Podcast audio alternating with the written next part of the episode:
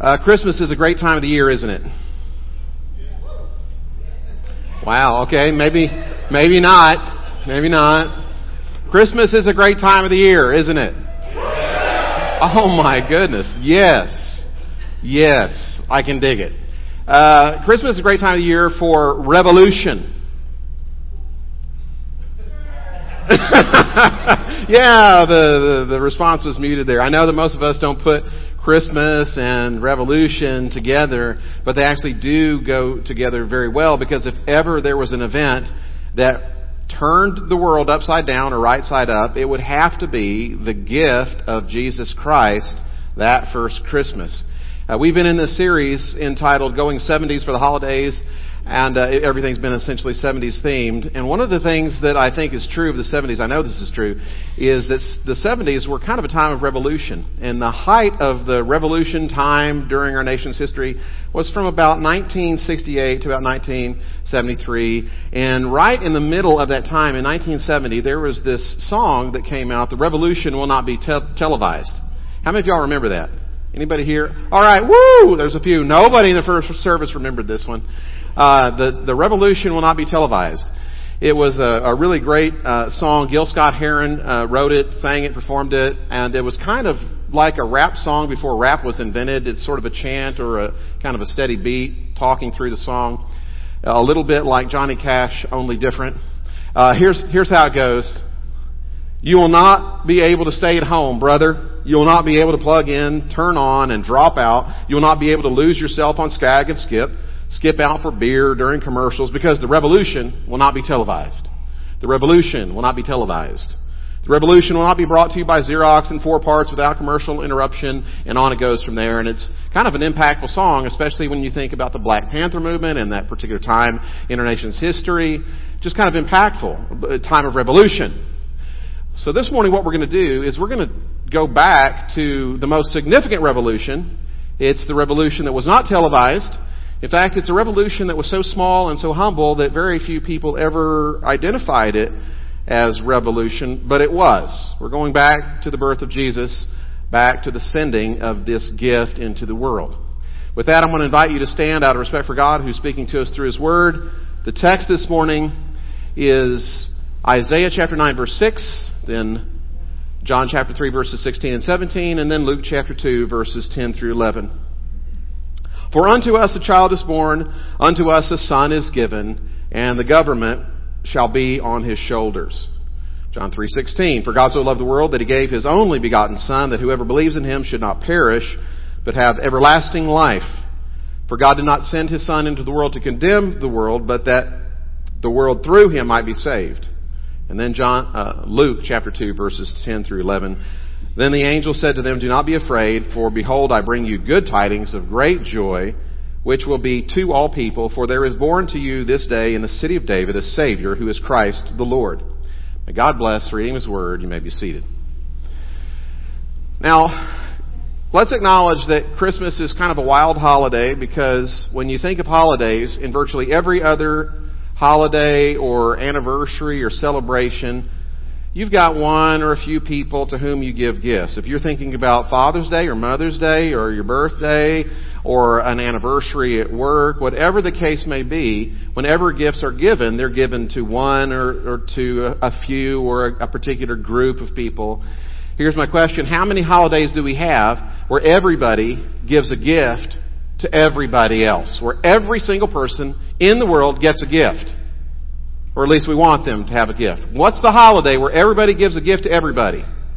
Christmas. Man, the, the audience participation is through the roof this morning. This is fantastic.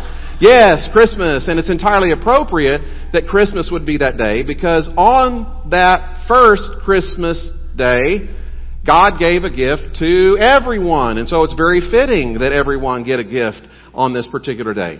Because on Christmas, we're not just celebrating the coming of Jesus into this world. That's a mistake. We're not celebrating the coming of Jesus into the world. Here's what we're celebrating. We are celebrating the gift of God's Son to this world. Jesus didn't just come into this world. If He just came into this world, we could have a religion of works or a religion of wages. But since Jesus Christ is a gift, we know that it's all grace. Jesus Christ was given to you and to me, and that's what we're celebrating. And so when I say something, I want you to say, can you dig it? If you really are into this, Jesus Christ is the greatest gift that could possibly be given. Can you dig it? Say, I can dig it. Awesome. That's fantastic. That was really very good. Uh, in case you didn't know, if you're born, you know, before, uh, I don't know, or after the 70s, you're not really familiar with this. When I say can you dig it, I'm meaning can you understand? Can you really get into this? It's not just do you comprehend this, it's do you buy into this? Are you believing this? Are you believing this in a revolutionary way where it revolutionary, revolutionizes your life, where you're like, I'm down with this, I'm all in? That's what can you dig it meant. And so it's interesting that Can You Dig It died out in the 70s or the late 70s because it was associated with revolution. The 80s was the decade of consumption. And so by the 80s, nobody was saying, can you dig it anymore? So if I say, can you dig it? It's like, whew, I'm in. Here's what I mean in particular. There's this movie clip from the 70s. It's uh, from The Warriors. I'm not recommending the movie. I haven't seen the whole movie. It's really very cheesy.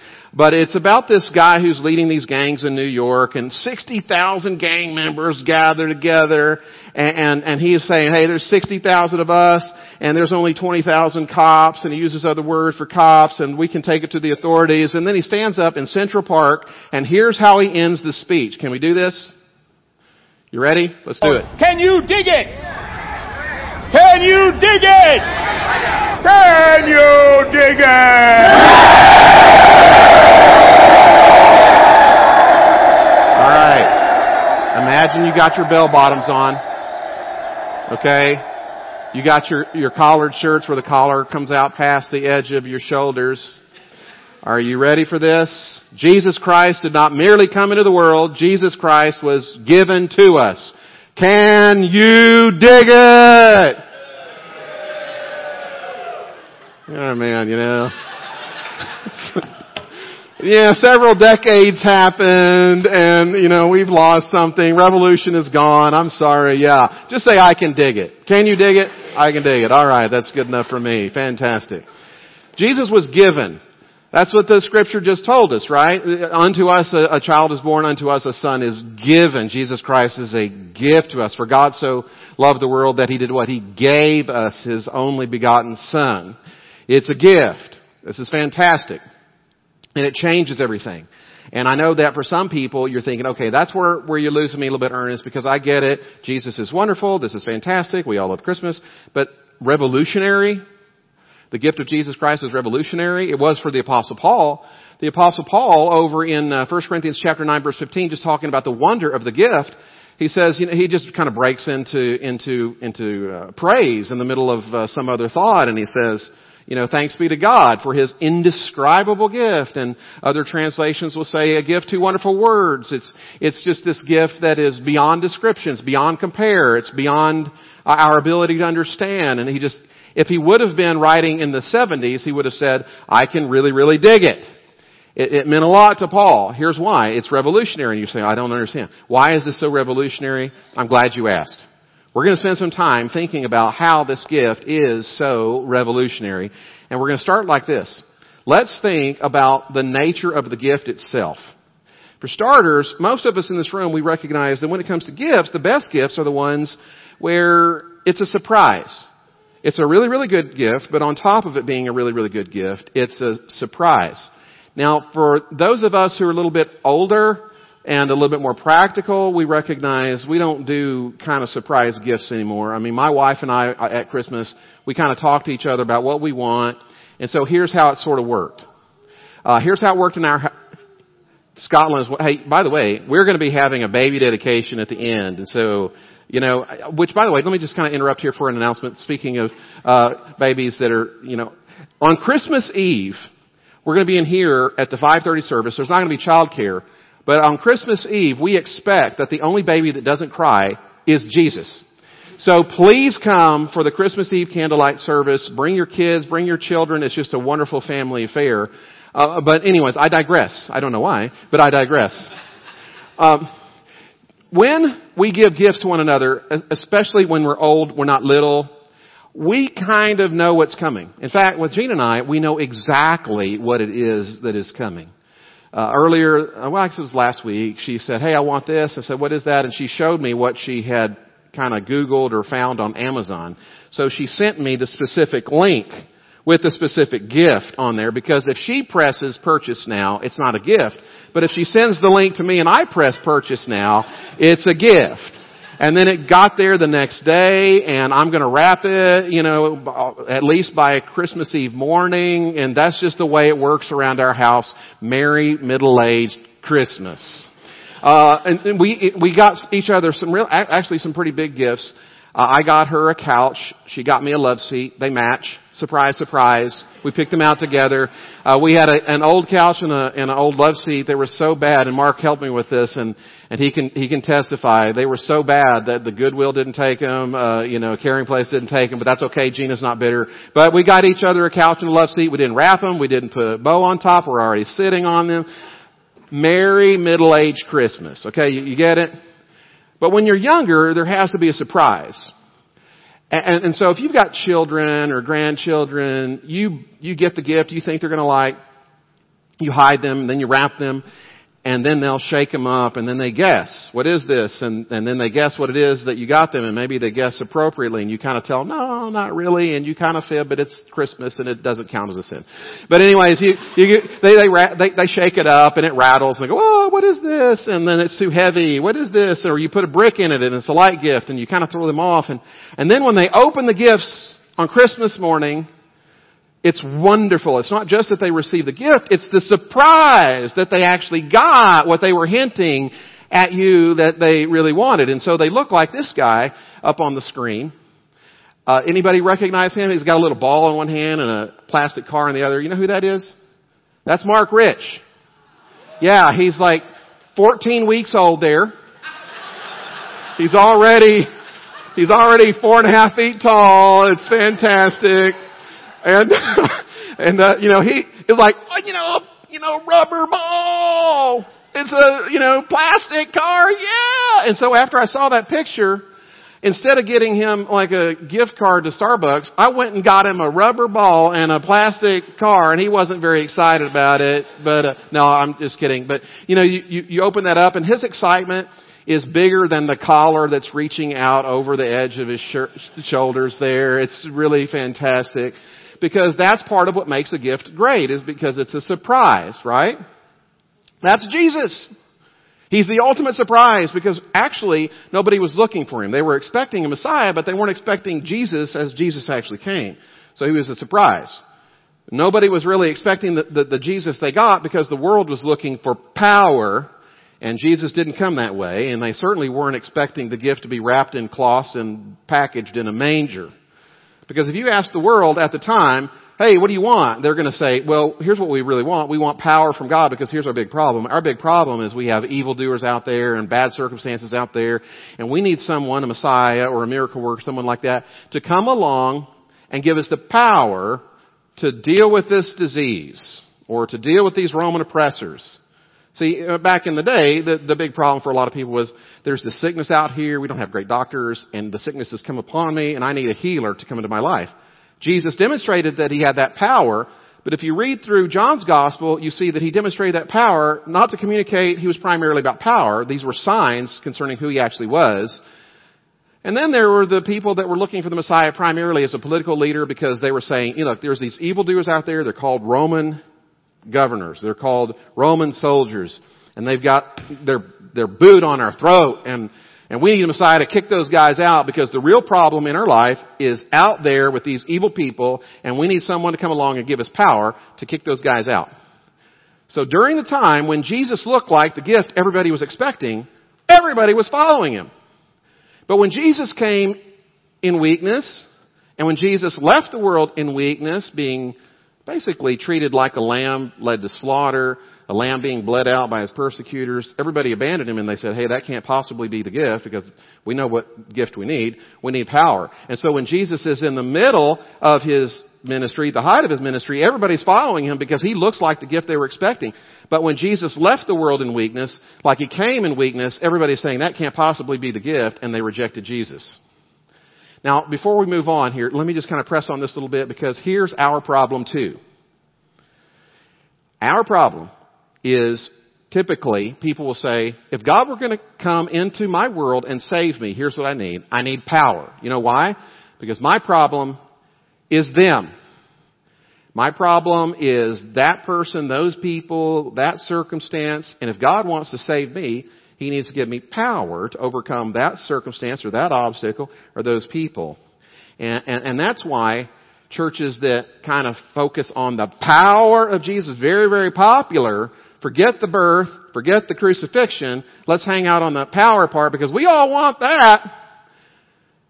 And that's why some places are very filled with uh, lots and lots of people because they say that's the gift we're after because we know what our real problem is. Our problem is that stuff out there, those circumstances, that situation, or those people.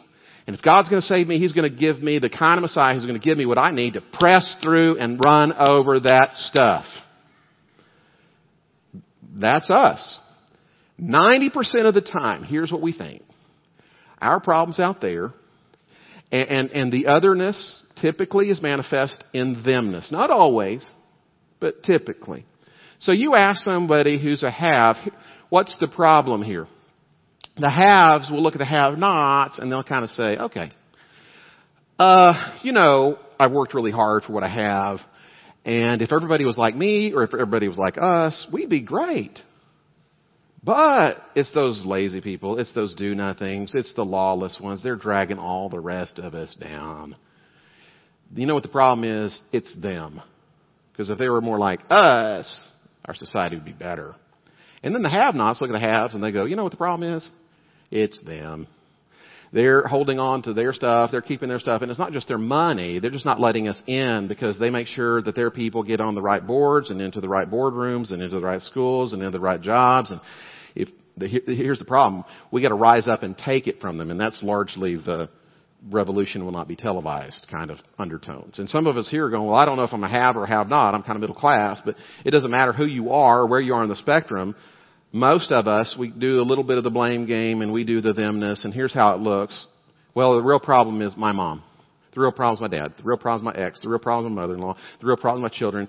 Um, later on, believe it or not, I'm going to blame my great great grandparents. It's true. It's them. Or we just look at our job and say, I just got in the wrong field, or I haven't had the right breaks, or I don't know the right people, or I don't have enough money. And, and it's that stuff out, it's that out there-ness, it's them. You know what part of the message of Christmas is? Part of the message of Christmas is there is no such thing as themness because God sent His Son as a gift to all people. Here's the message of Christmas, or at least part of it. At Christmas, nobody got what they were expecting, but they were getting exactly what they needed, and the gift was to all people, which means Jesus was not a gift from God to just the poor, like the shepherds in the field.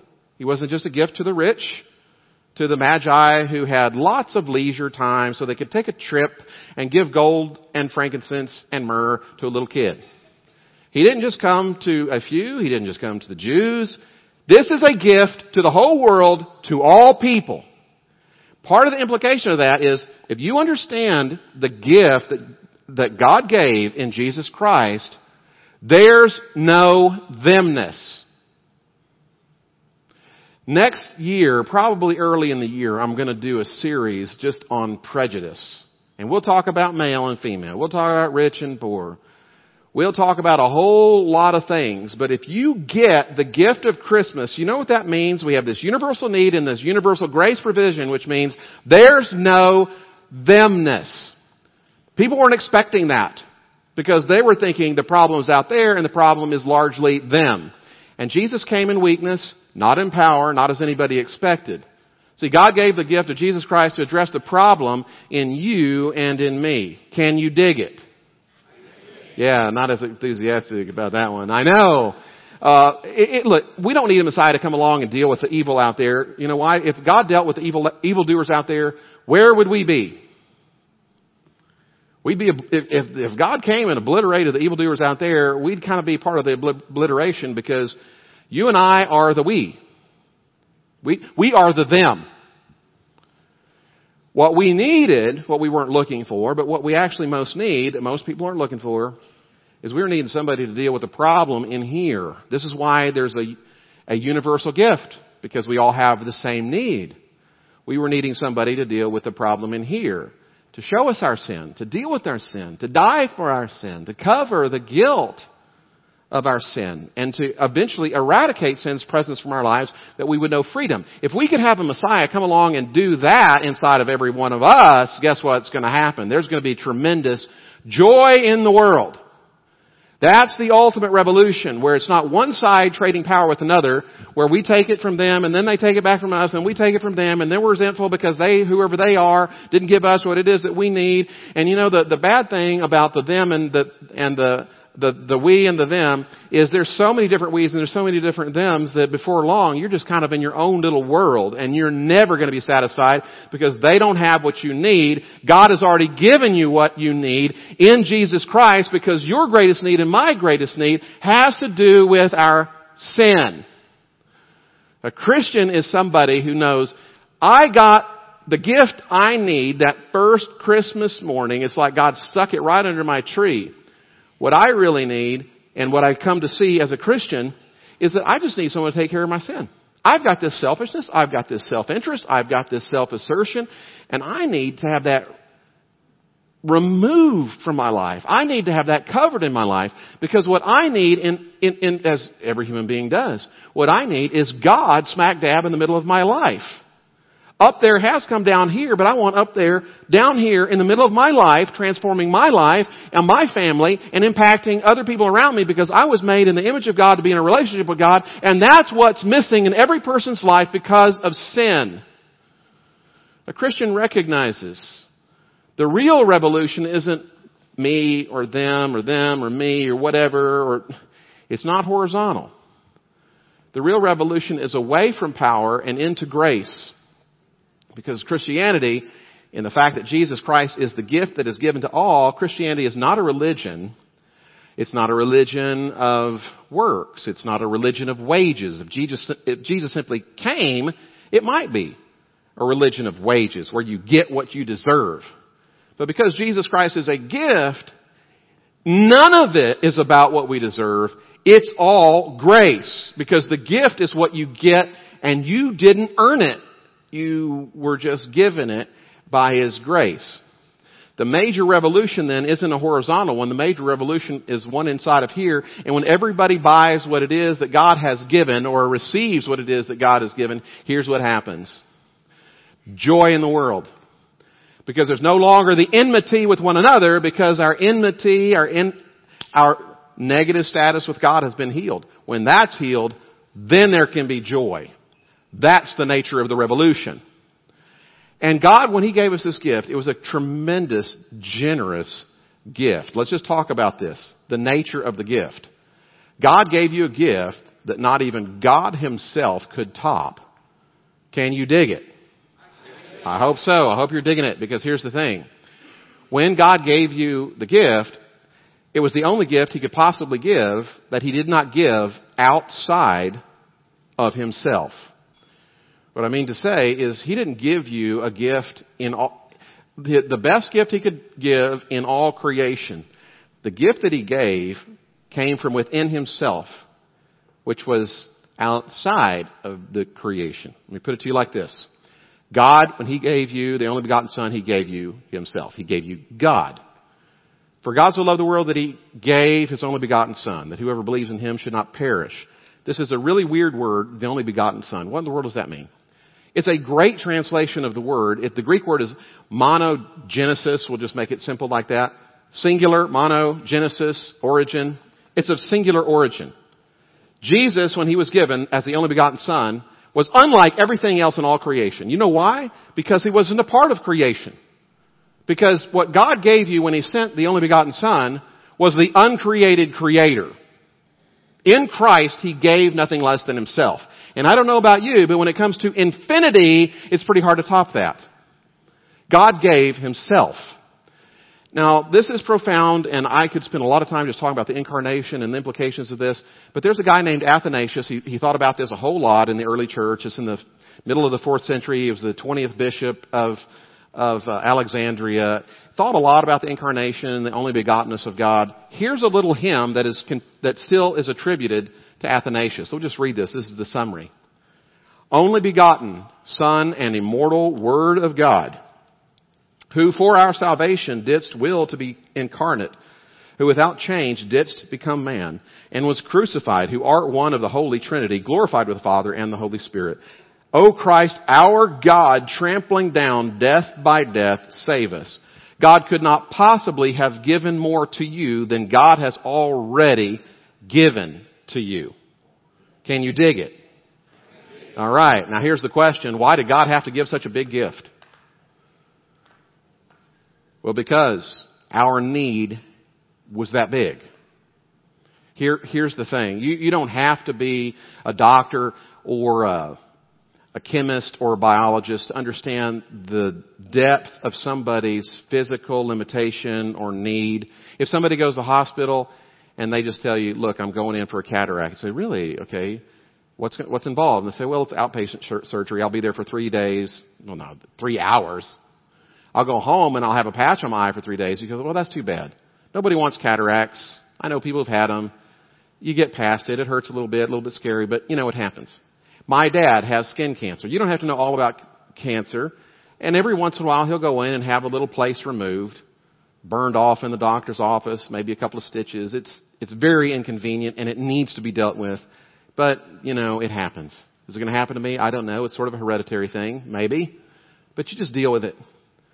And then you run into the person who says, well, I've got this condition and, uh, my insurance has paid $2.4 million so far for the treatment. You go, oh my goodness. Or somebody has been in a wreck and they say, I've been through 12 surgeries already and I've got 10 more scheduled. And you go, wow. Or somebody says, I've been in physical therapy now for over a year, four hours every day, five days a week. You go, wow. Or somebody says, I got this cancer and I'm on my sixth treatment with interferon, which is poison for the whole body. And even though every cell in my body is getting poisoned, the doctor says, you gotta do it. And you know this is a bad cancer. This is a bad situation. You don't have to know biology. You don't have to know chemistry. You just know the cost that is involved in the healing and you recognize this is bad. So God sent you Himself. How bad is it? It's bad. The Bible says the wages of sin, the consequences of sin, it's death. Because of our sin, we had a, well, we, we have this terminal condition. And God knew. He loves you, and that's why He sent His Son, but He sent His Son because He also knew that nothing less than God taking your place, living the life you should have lived and dying the death you should have died, is going to suffice.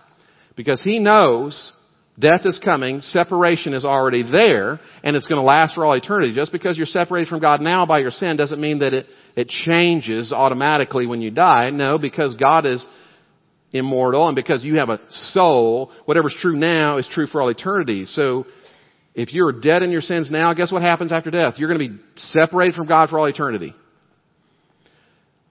But God wants a relationship with you. He treasures you so much, He loves you so much that He was willing to live the life you should have lived and die the death that you should have died. Not just so that you'll go to heaven one day when you die, although that's true.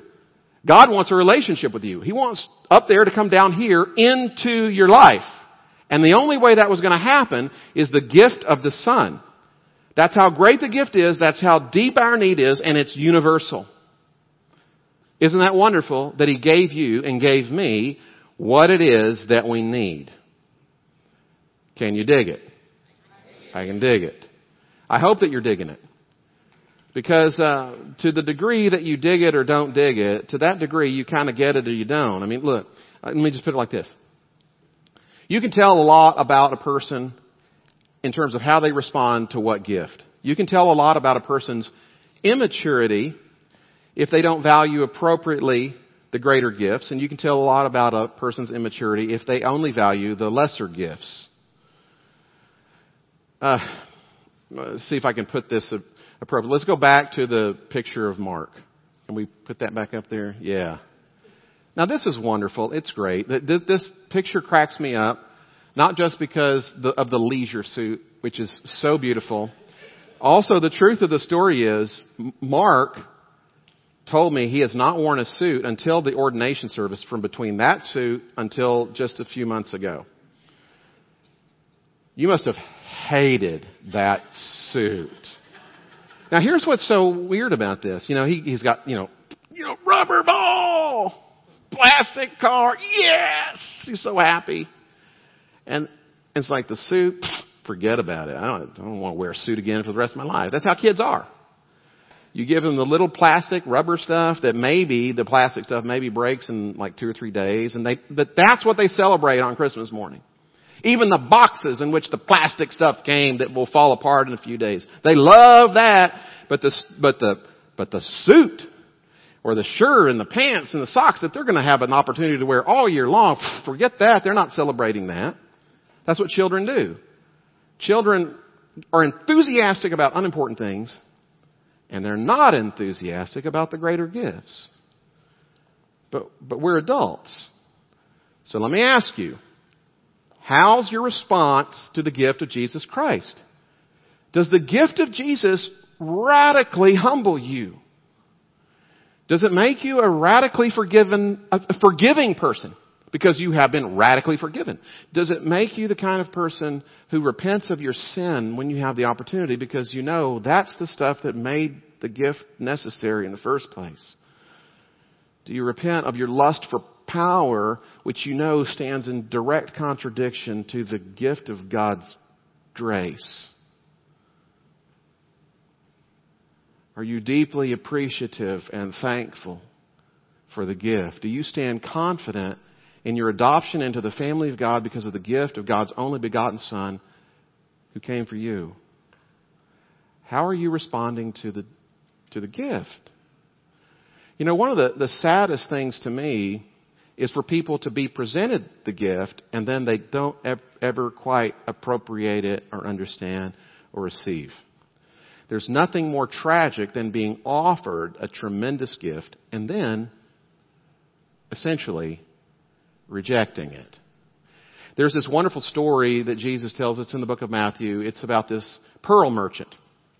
This pearl merchant, the idea is, this pearl merchant's an expert. He can tell the difference between a bad pearl and a good pearl and a good pearl and a great pearl and a great pearl and a world-class pearl. And so he's going through the harbor towns where the pearl divers and the wholesalers meet up and he sees this bucket of pearls and, and, and in one of the, one of the buckets or whatever is laid out on the table, he sees this pearl and he knows that is a world class, once in a lifetime super pearl. So he asks the seller, what does that cost? And the seller knows, now this is a really good pearl and he names a price that equals the net worth of the merchant. So what does the merchant do? Well, the merchant does what any wise person would do. They, he sells everything he has. He liquidates all of his assets. For a moment, he becomes entirely poor so that he can purchase this pearl of great price because he knows the pearl of great price is worth a thousand times what he's worth already. He's, he's perfectly fine with letting down his rubber ball and plastic car, all of his holdings, so his hands are in a position to receive this pearl of great price. Why not get rid of the plastic holdings for the pearl unlike any other pearl? I mean, when you're presented with an opportunity like this and you actually count the cost, you look at the plastic, you look at the pearl of great price and you go, this is a, this is a gift. How weird that people wouldn't actually do that when they know. And the only thing I can think of is if you're not doing that, putting down your plastic for the pearl, you aren't digging it. I, uh, how many of y'all have heard of Vincent van Gogh? Does that ring a bell? Okay, yeah, okay, good, good. You know, art, art people. You're wonderful. So smart. Vincent van Gogh painted about 55 paintings, more or less. He only sold one painting during his lifetime. He died in 1890. I did the math. The, the painting sold for what would be the equivalent of 310 US dollars this year. 310 bucks. You go over to Cianfrani's, which are there all the time on the wall. There's these paintings and stuff. They're, that's a below average price for a painting. He sold one painting. In 1990, 100 years after his death, one of his paintings sold for $148.6 million. Wow. This is why I'm really kind of bitter toward my great great grandparents because they lived in Germany, which was right next to Belgium at the time. If they would have bought one of his paintings, I would be a rich, rich man right now. If they would have bought all of his paintings for like a ridiculously low price, I could be right now a billionaire. But that's okay. I, I'm not bitter. I, I have forgiven my great great grandparents. But here's the point. How tragic to have an opportunity for something of virtual priceless value and you don't take it because of what? The plastic. Do you appreciate the gift that has been given to you? Your response to that or lack thereof says a lot about your maturity, says a lot about what you're seeing or what you're not seeing.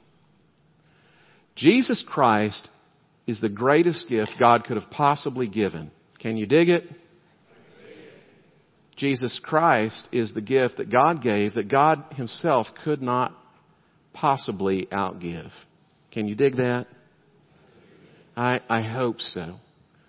And if you're here this morning and you have not yet received the gift, I'm going to give you an opportunity right now. And, and you would be wise to receive it. Let's bow for a word of prayer. Every head bowed, every eye closed, nobody looking around. If you're here this morning, you would say, you know, I recognize that I've sinned, I've fallen short. I, I, I need a Savior who will save me from my sin. I, the problems aren't just out there. I don't just need a, a heavenly patron or an eternal ongoing meal ticket. What I need is a Savior to save me of my sin, for my sin to be forgiven and dealt with. And I know that God sent the Son, Jesus Christ. He took my place. And I want to receive that gift right now. If that's you, just pray right where you are. I'm not tricking you into doing anything or sign up for anything. This is just, this is what it is. Just pray to God. Just say, God, I know that I've sinned. I know I've fallen short. And I know I need a Savior. And I know Jesus Christ is the gift given to all the world, and that includes me. You sent this gift to me. And now, dear Heavenly Father, I want to receive the gift of Jesus Christ as my Savior and Lord. He came and He lived the life I should have lived, died the death I should have died, dealt with my sin once and for all in His life, in His death, burial, and resurrection. So, dear God, I don't know all the other stuff, but I just know this much. I know He's a gift and I receive it. Thank you for saving me from my sin. And now, God, just help me to live out the rest of my days not earning a gift that's already been given, but living out, thankfully, a life as a result of the gift that has been given. Thank you, God, for Jesus. Thank you for coming into my life. In Christ's name, amen.